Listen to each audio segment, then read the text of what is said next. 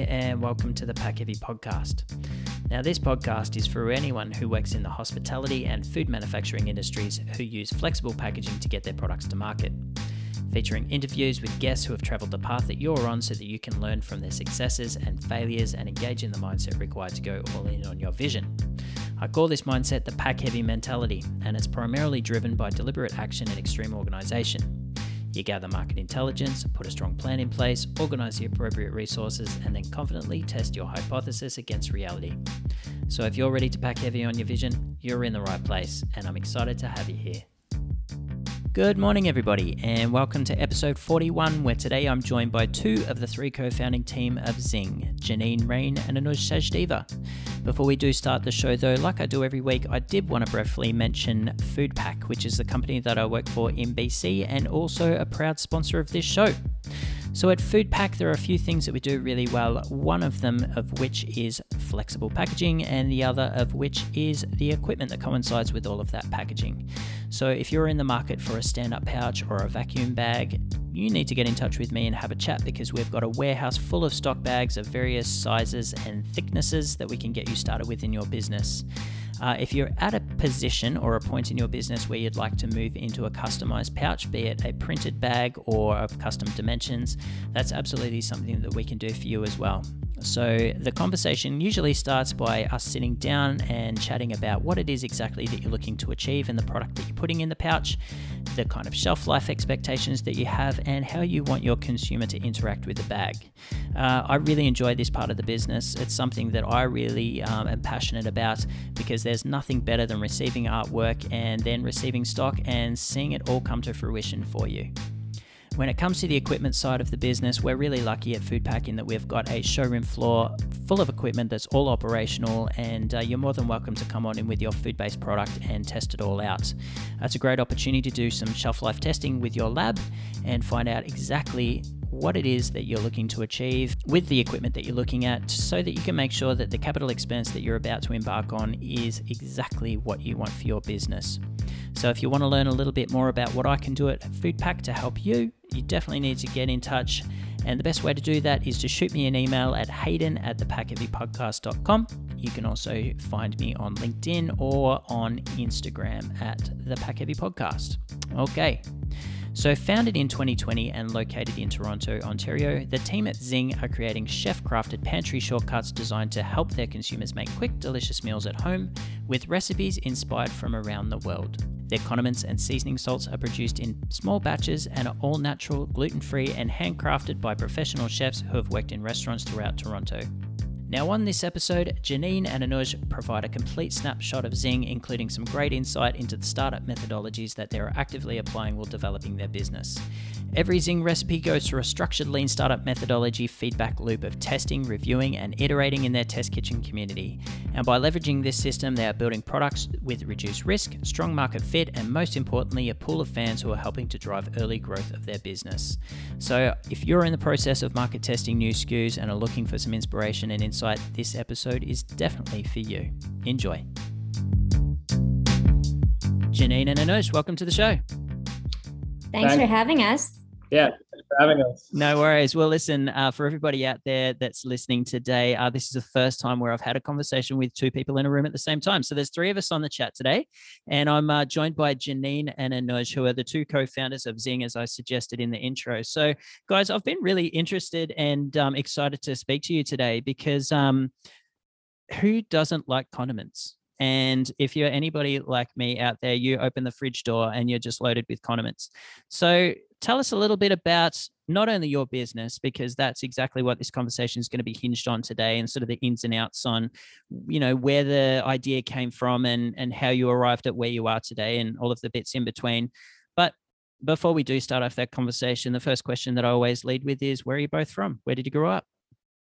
Oh that's a that's a long answer to that question. I think uh, what we can sort of maybe I'll try to frame it in a way that makes sense uh, yeah. for the format of today. So, um, Anush and I both moved to Canada in our late teens, early 20s. And then there's also a third partner on our business, Kiran, who couldn't be with us today. I did who, say that, yeah. Uh, he's uh, busy with production and, and making sure that that we're uh, we're actually creating the products that we sell. And he also um, moved to Canada in his late teens and early twenties. Um, Kiran from Ireland and Nush and I from India. Um, and that's and and we find that to be an interesting uh, similarity in our journeys. Mm-hmm. Um, and and while we all bring unique experiences to the table that's something that kind of is an underlying factor for all of us um, the other thing that's interesting that we like to think about is also that we come from very mixed backgrounds. So whether mm-hmm. that's on um, a regional level within India, Anush's mom, for instance, is from the north, from the south, and his dad's from the north. My dad is from the west. My mom is Indo-Iranian. Kiran's dad is ethnically Indian and his mom is Irish. So mm-hmm. we've always been very, um, our approach to food and cuisine and culture has always been through that lens. Yeah. Um, and I think for us, Canada has really been an opportunity to, to really double down on that. Uh, mm on that perspective and think about like how all of us come from different places mm-hmm. and when we come to canada and bring and, and when we come here, we learn so much about each other. Uh, and it's an opportunity to really um, bring that analogy of the mosaic to life, which is mm-hmm. we all have something unique to bring to the table. But when we come together, we can create something that's quite powerful and, and new and innovative.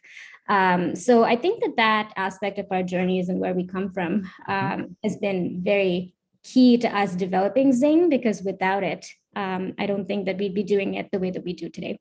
Yeah, no, that's really exciting. It's so cool that you guys ended up in the cultural melting pot that is Canada and specifically Toronto. So, did your parents come out for you guys out here on your own and everybody's back back home? So a little bit different for for all of us. Uh, Jannine's uh, entire family moved to Canada yep. Um, around the same time. Right. Um, my parents still uh, live in India, and right. parents are in Ireland. So yeah, uh, yeah. myself. Well, Jannine's family is my family as well. But yeah, of uh, course. Are you guys a couple? Yeah. yeah. yeah. I did not know that. Oh, good yeah. to hear. interesting dynamic when it comes to business. Yeah. Um, How does that work? Honestly, it hasn't really been a, a big factor for us yet. Um, I think yeah. it works really well because we've known each other since we were both 15 years old. So yeah, as right. we together quite well. Um, and we've grown up together quite literally yeah. um, in being adults. Uh, so I think that that's less of like a, a, burning fire or a problem or an issue because I know that that is sometimes a topic, but mm. uh, it actually i think makes us very efficient and able to be decisive and to move yeah. fast we've also managed a bunch of life transitions together so whether right. it's moving our lives to um, canada or um, actually leaving home uh, when we were about 15 to go to an international um, school um, and that's where we first met as well so we've navigated uh, a lot of those changes together mm. so this is just another um, you know fun part of our journey yeah, I got to say, Ash, my wife and I, we've done a lot of transitions like that ourselves as well. You know, we've lived between Australia and Canada over the years, and it is a big deal. Like you do learn a lot about each other throughout those changes, and and it's through those changes that are really exciting. And but there's also a lot of stress during those times as well. And if you get a really good understanding of how you both operate when you're both under stress, I think that it only makes for a um, you know a stronger relationship or bond. It'll either make you or break you. is what I'm saying. Find out. We'll find out. so here we are. So Zing is such a fresh and new business. I mean, you guys launched in 2020 in the middle of a pandemic, which for a lot of people has been such a challenging time, especially in Toronto, where you guys have had some really hard and continued lockdowns. Um, I've got family over there and I, I, know exactly what you guys have been through. And it has been a little bit different than us over here on the West Coast. And for everybody that's listening back in Australia, I know that, you know, depending on where you are, like in Melbourne and regional Victoria right now, you guys are in hardcore lockdown. And I feel sorry for you all because it's been such an extended piece as well. But you guys have managed to sort of find a um, a diamond through all of this and really sort of focus on something new, and that's the creation of a business. So why don't we go back to the very start of you know where it all came from and um, the seed of the idea and how you actually went about putting it down on paper and turning it into a reality. Sure. Yeah. Um, I could start, and then maybe you can jump in if I'm missing yep. missing things. Um, I think you kind of uh, kind of gave us a good intro to that. The pandemic has really been rough for all of us in in very many different ways too.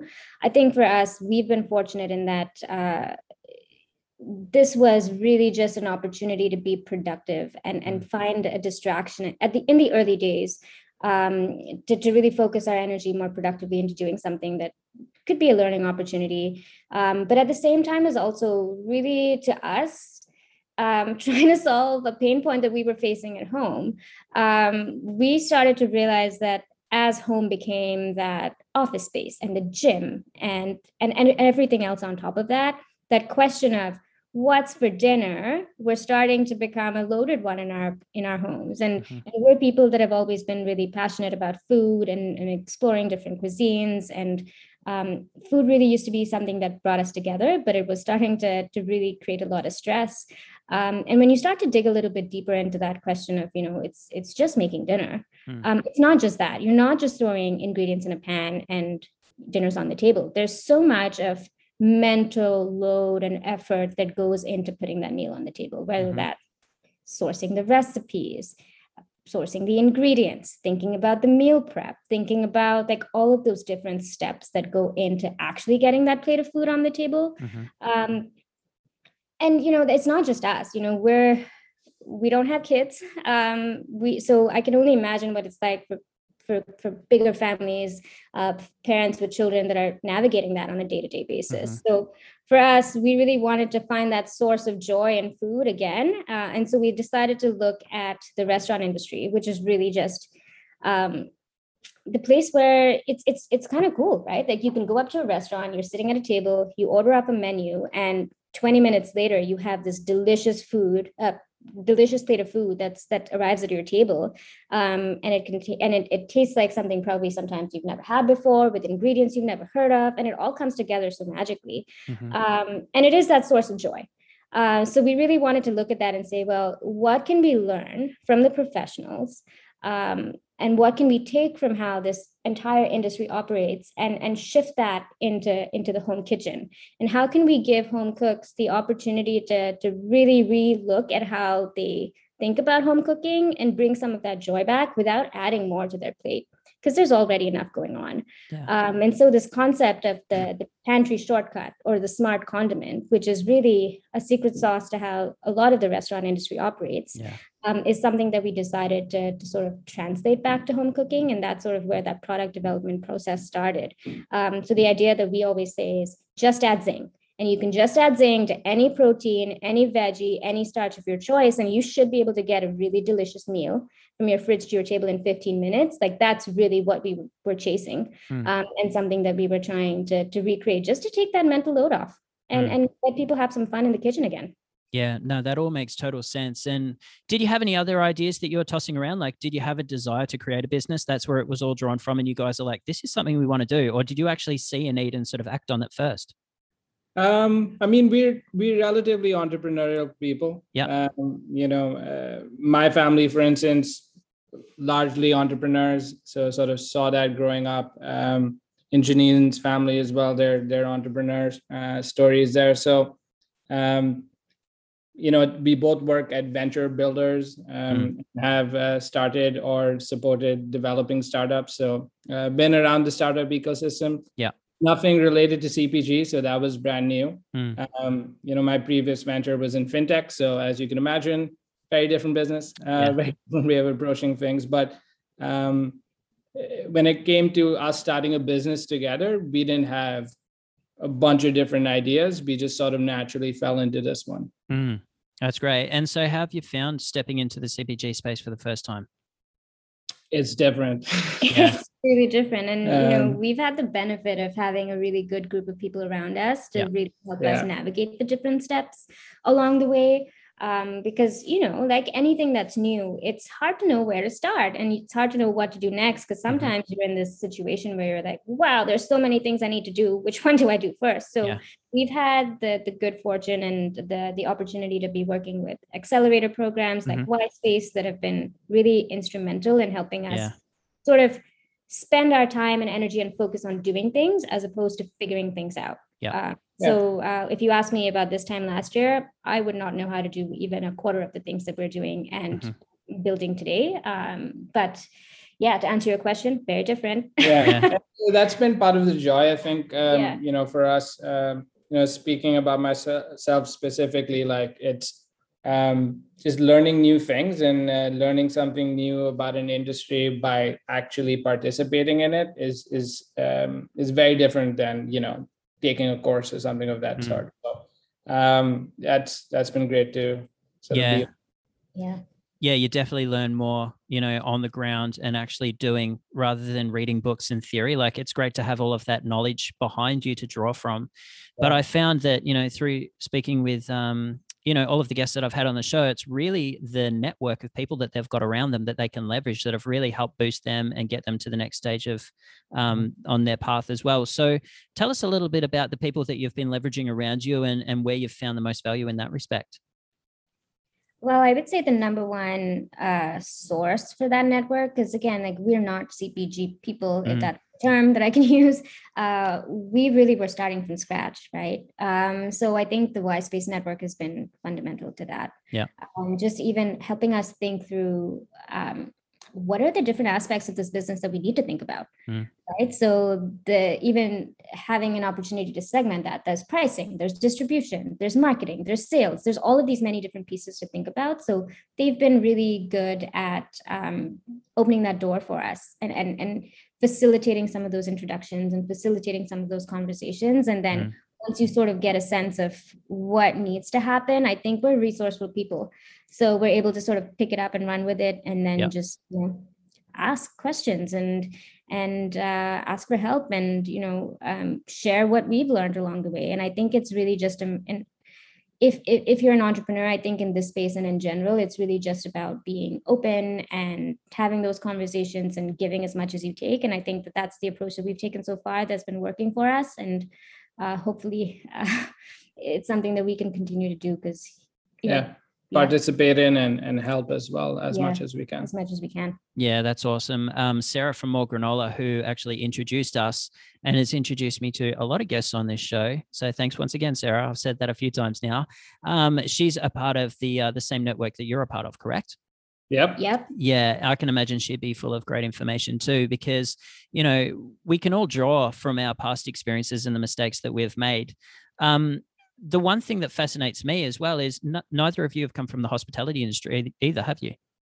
Uh, no, no but uh, Kiran has. Uh, yeah, he okay. worked in professional kitchens in, right. in London, UK, in yeah. Toronto. Uh, so, you know, we had somebody as a part of our business who understood yeah. really well. Um, yeah. He's been a chef for over a decade, so we we obviously learned it done, um, and the organization had a ton of insight because of his experience. Yeah, yeah, I can totally manage. Like you got to leverage that. With so that's sort of Kieran's space. What um, areas of the operation do you both sort of um, are you naturally inclined to lean towards? Um, I can uh, go first because it's yeah. straightforward. I come from like marketing and communication, so I think that really yeah. thinking about like who we are and why we exist and being mm-hmm. able to articulate that is yeah. something that comes more naturally to me.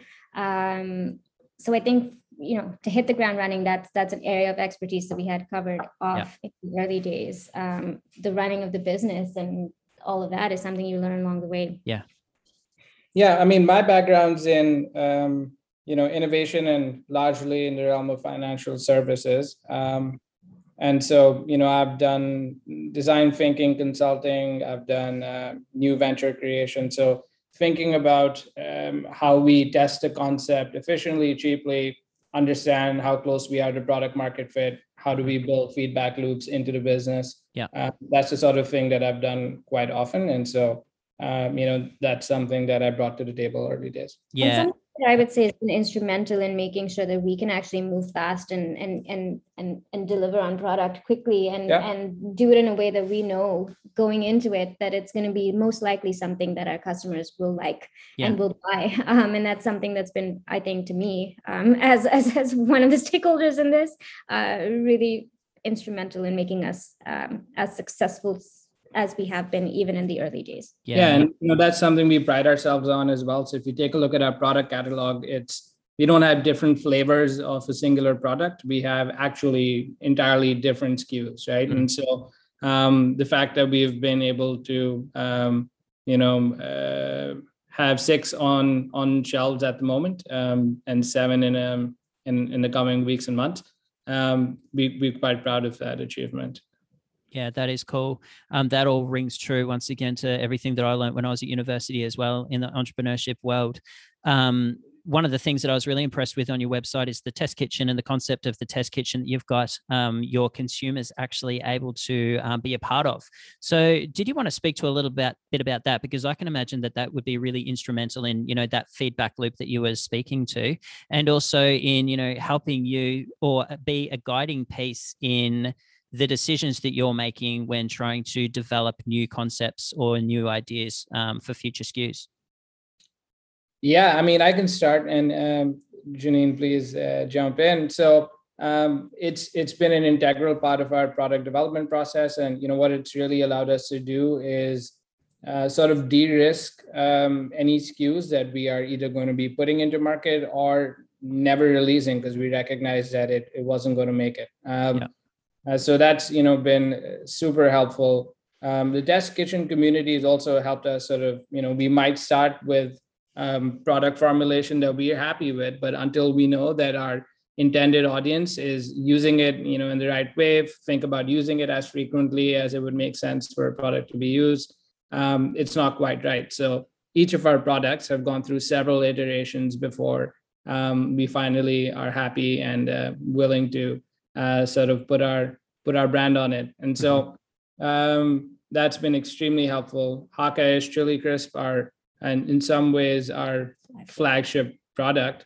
Um, you know, I think the version that's in market right now is version nine, maybe. Nine. I think sometimes I say version ten because like that was the first one, um, yeah. and it went through so many cycles of um, iteration. iteration. Um, but you know, we know now that it's it's one of our best sellers for a reason. It's mm-hmm. because mm-hmm. It's not just three people in a room figuring it out um, or working with a food scientist to do it. This is a community driven product. Mm. Um, this is a product that people have had the opportunity to shape and decide and, and help us sort of build a product that they want. And yeah. I think uh, um, it's pretty exciting that we can do it yeah. that way. And you know, this was this was um, a thought experiment we had in the beginning. You know, so we had done similar types of work when you you know think about building software you're mm-hmm. always iterating learning you know um, building feedback loops in to, to get that insight so yeah. um you know doing that with food was really exciting we had never done it before and you know so far it's been uh, i think one of the key reasons for our success what kind of numbers or what kind of um, volume of feedback are you looking at to have sort of any statistical sort of significance to draw decisions from when you are, uh, you know, getting to a point when you feel as if the product is um, in a position to either be adjusted to change or to um, fit with where the market wants the product to be? Yeah, I mean, so you know, for research like this, I wouldn't, we wouldn't ever aim for statistical significance, right? Like, um, there's um, the old saying, you know, people will tell you what they think you want to mm-hmm. hear, as opposed to, um, you know, what you want to hear, and you know, it takes um, a reasonable amount of experience um, um, and expertise to be able to sift through that and, and figure out what's meaningful insight versus uh, what's not. And yeah.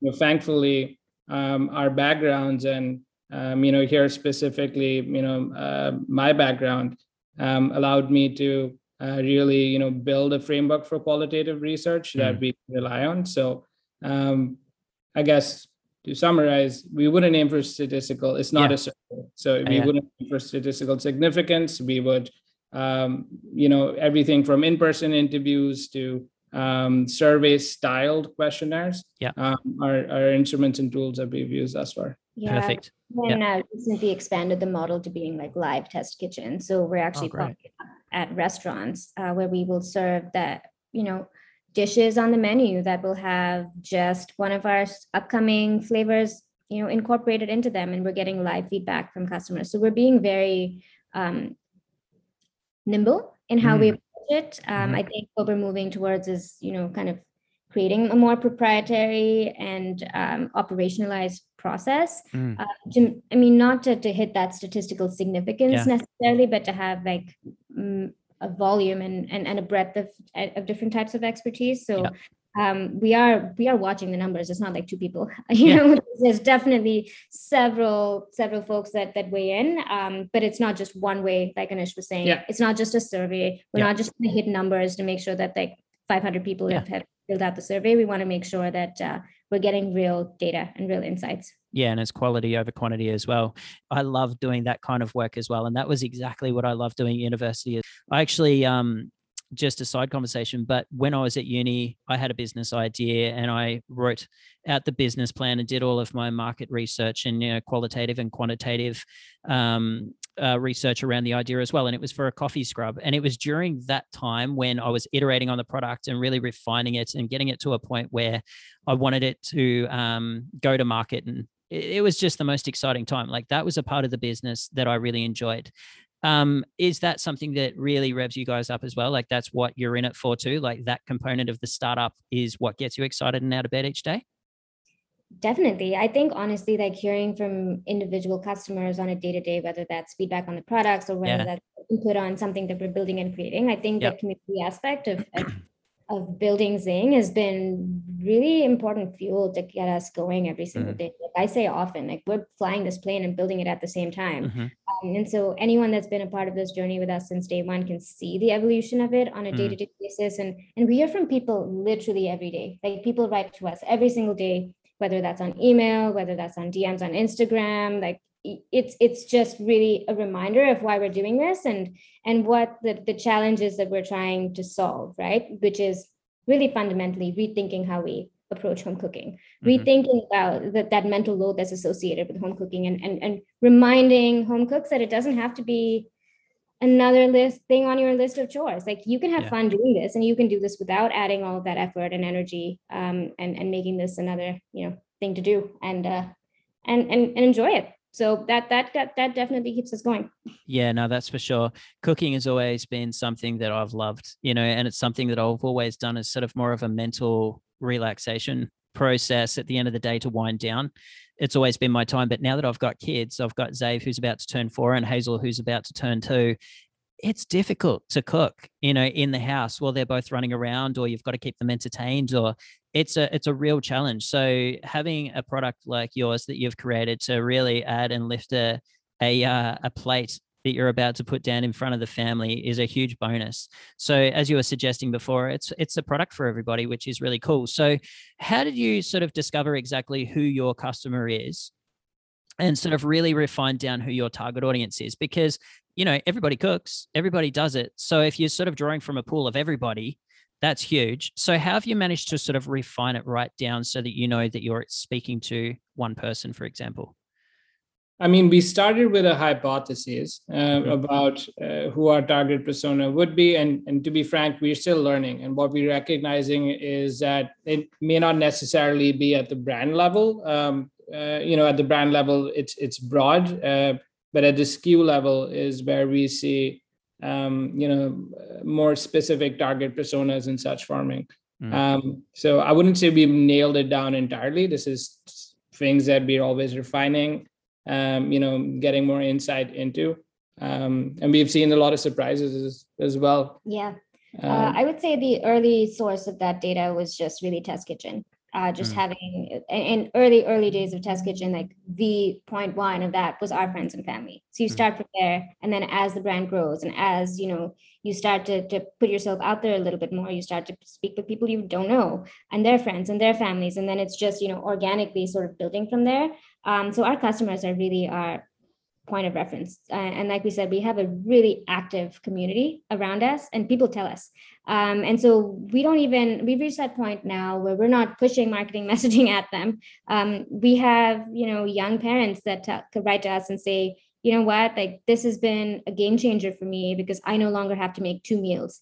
I can just make one roast cauliflower and then that's what the kids get and then when i want to add some zing to mine i literally just put some like chili crisp on it and i'm good to go. So that's shaving time off in the kitchen. So um, we would i think the way that we would approach it is we never assume uh, we start with that hypothesis and then adapt as we go. Um, and so far i think what's been resonating is that the market is is is, is aligned. Yeah. And it's also much broader than you know initially we might have imagined. Um, yeah. and so um, we're constantly running little tests to refine and get a better understanding of who our you know uh, audience is and um, it's i think this is true of any product whether it's food or not you start um, with an assumption and then you continuously test that and you know you're always uh, moving forward in a way where the answer today is better than the answer you had yesterday and the day before that. Yeah, 100%. You guys are doing it right. I'm really excited to see how you're developing this business because this is the world that I've come from as well. Um, so I would love to dig into some uh, marketing because my intuition tells me that you guys are doing a lot of testing there as well. So when you guys are out there and you're speaking to your audience, whether it's through, you know, email campaigns or through your website and the content that you've got there or through any of your social media handles, Facebook ads, you name it. Let's sort of dig into there because I'd love to sort of see how you guys are maximizing your spend and how you're actually testing your messaging and whether you're iterating on that as well.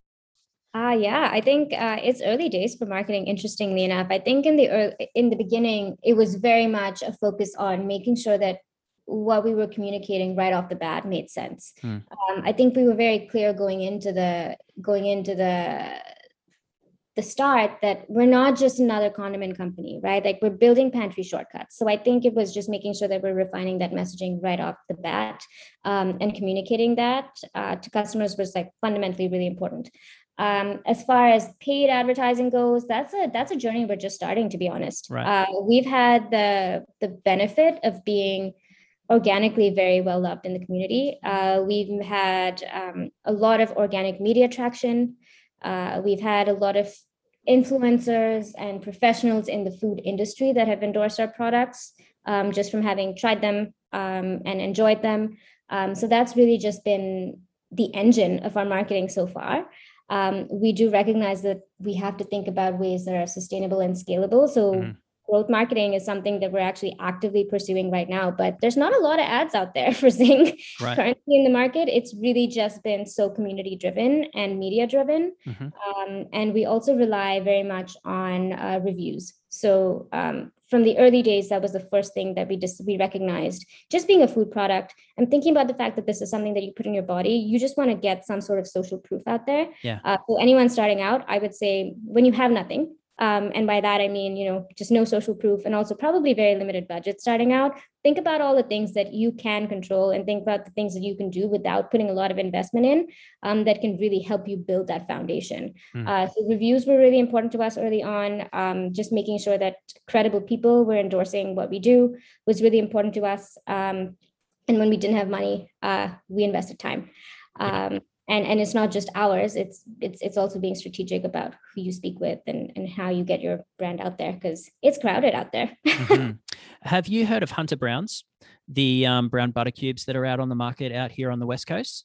Have by lana lucas yeah, she's doing an amazing job, and she's got a very similar story to you in that she uh, were making she was making these brown butter cubes at home and saw that it was really elevating her dishes, and you know it was a really it was a delicious thing that her son loved to enjoy, and she was making it for the family as well, and she thought that she had something in that idea, so she went out there, didn't have any experience in the hospitality industry, but she's leveraged chefs and uh, to get that social proof and validation of the product out there as well. And it's something that's worked really, it's worked wonders for her because they're creating dishes and she's putting those on her website. And there's sort of been that loop going on there too. So hearing you say that really reminded me of the work that um, Lana's doing at Hunter Browns. It's really cool to sort of have that um, be echoed out in the world.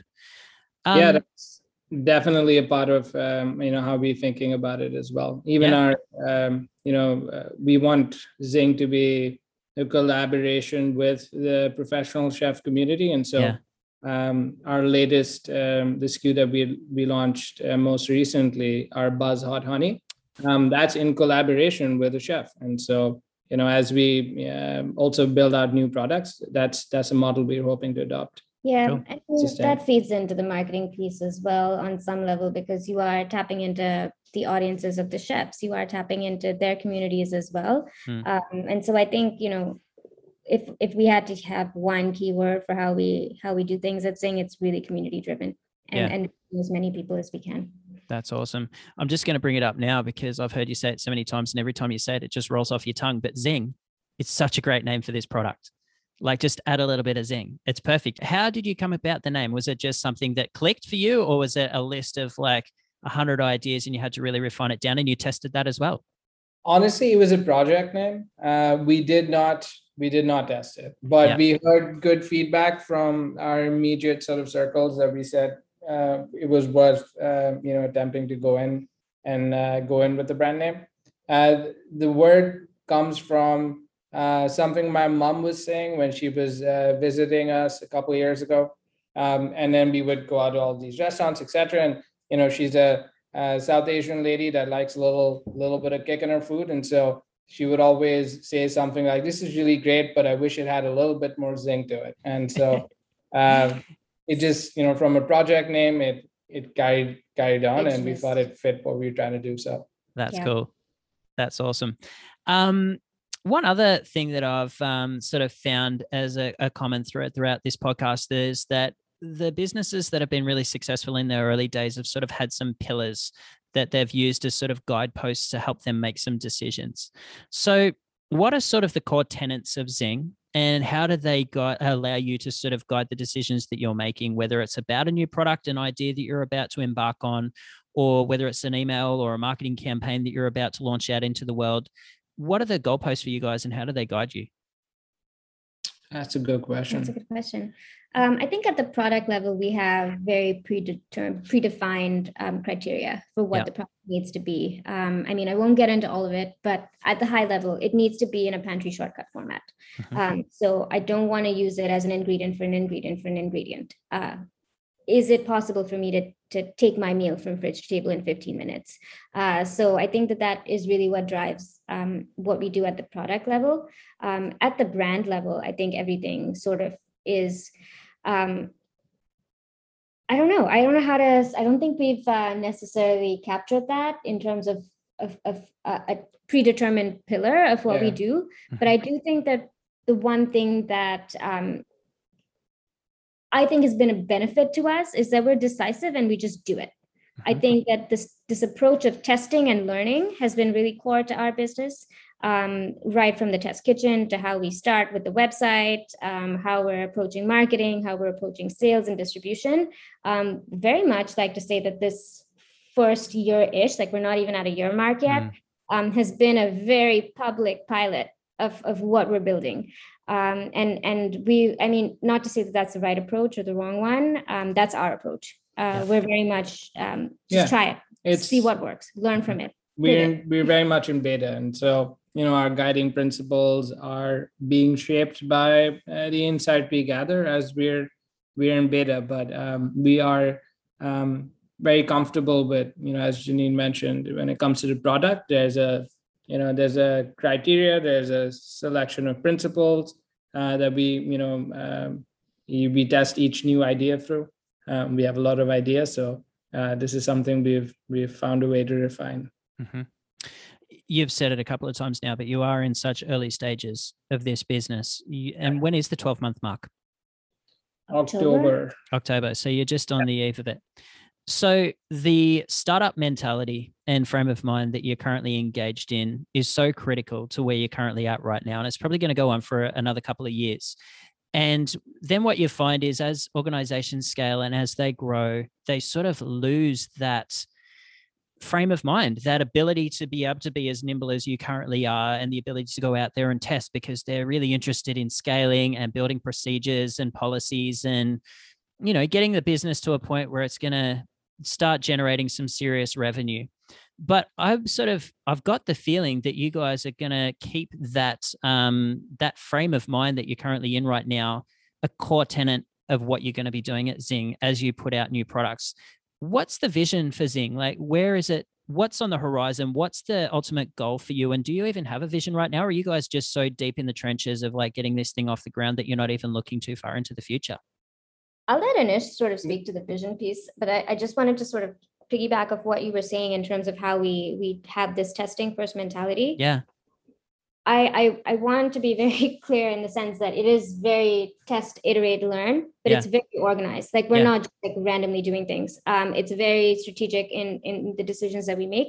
We're just decisive and and like to learn fast. Mm-hmm. So instead of investing hundreds of thousands of dollars to try to, to, to, to make something and then putting it out on the market, yeah. we might invest a few hundred or a few thousand dollars and do it. Um, but I think what we're getting good at is building that infrastructure and building that um, those frameworks that can scale with us. So mm. I think scalability and the ability to, to build at scale is something that we are very cognizant of, even on the day to day today. So we're we're definitely approaching it with that scrappy startup mentality. Yeah that building for scale. So cool. uh, just wanted to clarify that. no, that's good. And I do have a, a, question from there. As you're collecting all of this data and you're putting it all into a format so that you can make decisions and review it as a team, what are you using? Like, what are you using? Software like Trello, or how are you actually like capturing all of that information and then oh. utilizing it? Yeah, I am probably a Notion power user. So we operate on sprints. We use Notion. We have, you know, the Google, like we're very much like treating this as um, you know we would in our day to day on the tech side of things. Yeah, I can tell. Yeah. Yes. And bringing yeah. it to CPG and creating organization around it. But yeah. yeah. I think if I had a dollar for every time I said the word Notion on a day to day basis, I probably wouldn't need to use Zing. um, yeah, so we we I, I imagine this is part of how other organizations do it. You know, when it comes to CPG, we don't have a ton of insight there, but um, you know, leveraging methodologies like agile was just yeah. uh, made sense and allowed us to keep ourselves um, moving forward while also giving us enough time to reflect on how we do, you know, the next thing differently. Like, you know, you can make failure and errors are part of the process uh, when you're trying something new. Um, but if you don't pause and reflect on how you would do it differently, then you're just running into a brick wall over and over again. So, mm-hmm. um, you know things um, frameworks like agile um, and methodologies uh, like that have helped us uh, you know keep ourselves moving forward that's cool yeah, you guys are so lucky to be working as a team. You know, there are a lot of solo entrepreneurs out there that are you know, sort of auto, almost overwhelmed because they're doing it on their own and they're sort of in production, producing the product, they're packaging it up, or they're taking receipt of the stock from a co-packer and then they're selling it and marketing it and trying to do all of the email yeah. campaigns on their own. It would be overwhelming uh, I can only imagine.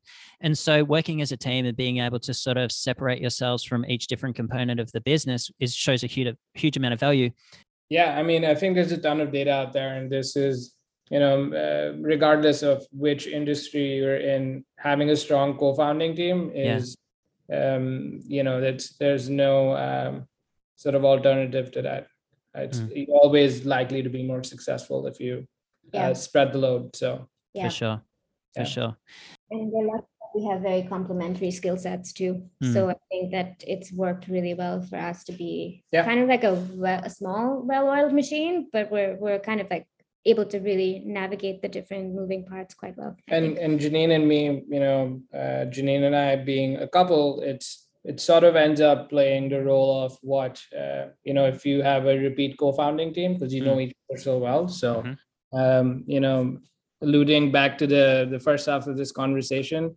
um, I think um, us being a couple has actually strengthened our ability to, um, you know, move faster. That's really exciting, man. I'm I'm so glad to hear that. Um, I would love to hear a little bit more about what the future holds for Zing. So we were sort of you know, discussing the early days, you're about to embark on the 12 month point. Where do you yeah. see yourselves in the next 12 months? And I asked this on the last episode that I had as well. And I think it's a great question because it sort of can really capture a lot. But if I, if you were to fast forward a year from now and you could say to me that you'd had your best year ever, what is it, what is it exactly that you would have accomplished? Well, if it's one year from now and we've had our best year ever, I hope that's that's the case because we're only yeah, yeah. old. that's true. um, not our best very concerned. We'd be in some um, trouble. yeah. We'd be in some trouble. But yeah. uh, I think our immediate focus, and you know, Jannine jump in as well, is to um, make Zing accessible to you know to start with as many Canadians as possible. So yeah. that means you know thinking about our distribution. E-commerce has has obviously been you know great for us, but at the same time, it may or may not be the preferred channel for um, you know for many many people, and so we want to make sure that um, you know if uh, you are interested and you feel like Zing can solve a problem in your life uh, that it's available to you. So that's what we're focused on um, from an immediate standpoint. And then thinking about um, introducing ourselves to near geographies. Um, so we we think you know for um, um, and a us expansion makes sense. We think there's opportunity there as well. So uh, in 12 months time hopefully we've been we've been able to make a splash um, on both those fronts. fronts. Yeah. yeah. Well, I've no doubt in my mind that just due to the way that you're going about it and, you know, being so precise with your method that you're going out and collecting information and iterating and going back out to market, I'm sure that in no time you guys are going to see a lot of success. And I'm really excited to watch you guys grow. So thank you very much for your time today. Um, okay. If there was anybody out out there that wanted to learn a little bit more about what you're doing or actually get their product into your hands, how's the best way to do it? Oh, uh, the best way to do it would be to start at our website. That's yep. cookwithzing.com. Um, and also our, all our social handles are at cookwithzing. Um, if you're looking for someone that is stocking us locally, we also have a page on the website that, that speaks to some of our retail partners. Um, but yeah, if you live in Canada and want to get your hands on some Zing, cookwithzing.com is the place to start.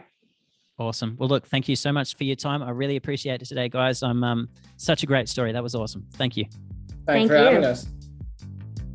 Thanks for listening today. If you have any questions from today's episode or would like to know more about what I can do to help you achieve your packaging vision, you can reach me directly at hayden at thepackheavypodcast.com. You could DM me on Instagram at thepackheavypodcast, or we could also connect on LinkedIn and start a conversation there. I'll see you next week.